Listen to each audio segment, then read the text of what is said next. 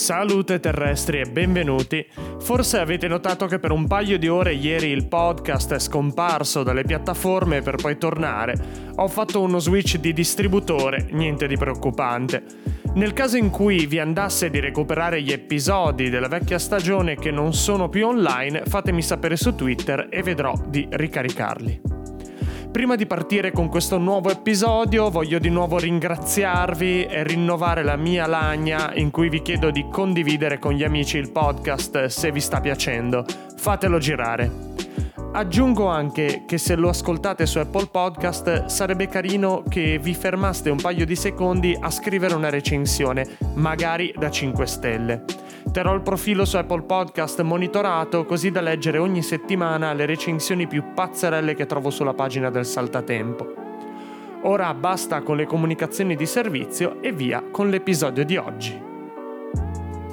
Allora, diciamo che per me è difficile trovare un disco dell'anno. Spesso i miei ascolti non sono proprio sul pezzo e quindi mi trovo fuori dalle classifiche che si fanno a dicembre.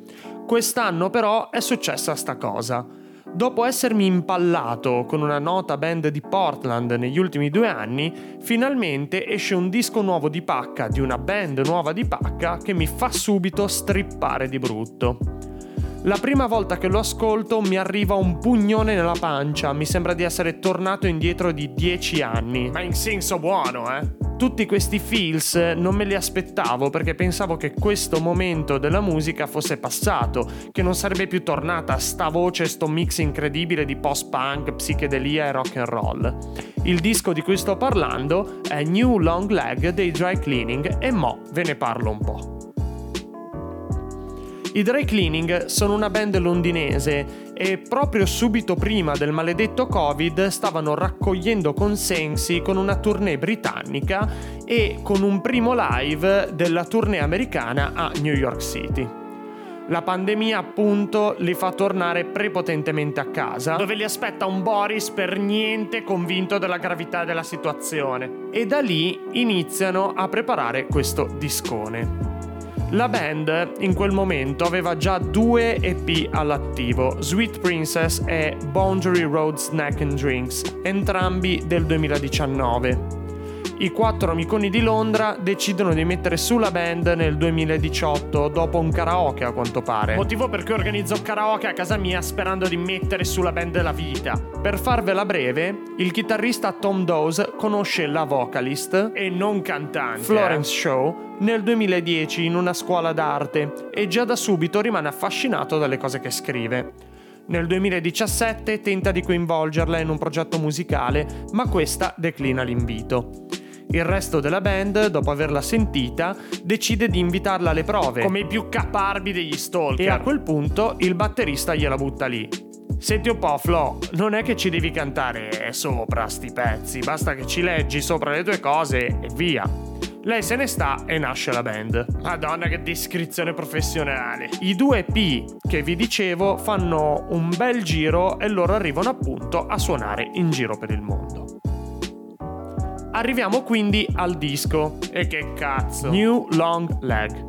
Alla base del lavoro dei dry cleaning c'è il post-punk, quello dei Joy Division proprio. Ma a differenza dei due EP, in questo disco arriva una valanga di nuove Elenco contaminazioni puntato. che ora vi dico. Io in sto disco ci ho sentito l'art rock, il Led Zeppelin, i Black Sabbath, il prog e il kraut. Oh, poi sono opinioni personali, eh, però mi sembra un mischione ben riuscito che levati proprio. Il tutto poi è condito da una show che sui pezzi ci parla sopra come un robot o come la divina Kim Gordon, con testi surreali, a volte divertenti e a volte laconici, sempre, sempre cinici. Il disco si compone di 10 tracce, ma tra queste ce ne sono 5 che mi fanno strippare di brutto. Intanto le prime due del disco, Scratch Card Lanyard, che è super laconica, e Unsmart Lady, che ti porta proprio nel mondo dell'art rock degli anni 90. A metà del disco entrano prepotentemente le influenze new wave e il disco poi si chiude con un brano che si intitola Everyday Carry da 7 minuti, quanto un episodio di questo podcast in pratica, in cui esplode tutto il crowd. Insomma, sto disco è una bomba. Prendetelo e immergetevi in un mondo lisergico, un po' nostalgico, ma di una freschezza incredibile. Inoltre vi segnalo che i ragazzoni sono in Italia questo mese, il 21 gennaio al Circolo Magnolia a Milano e il 22 al Covo Club di Bologna.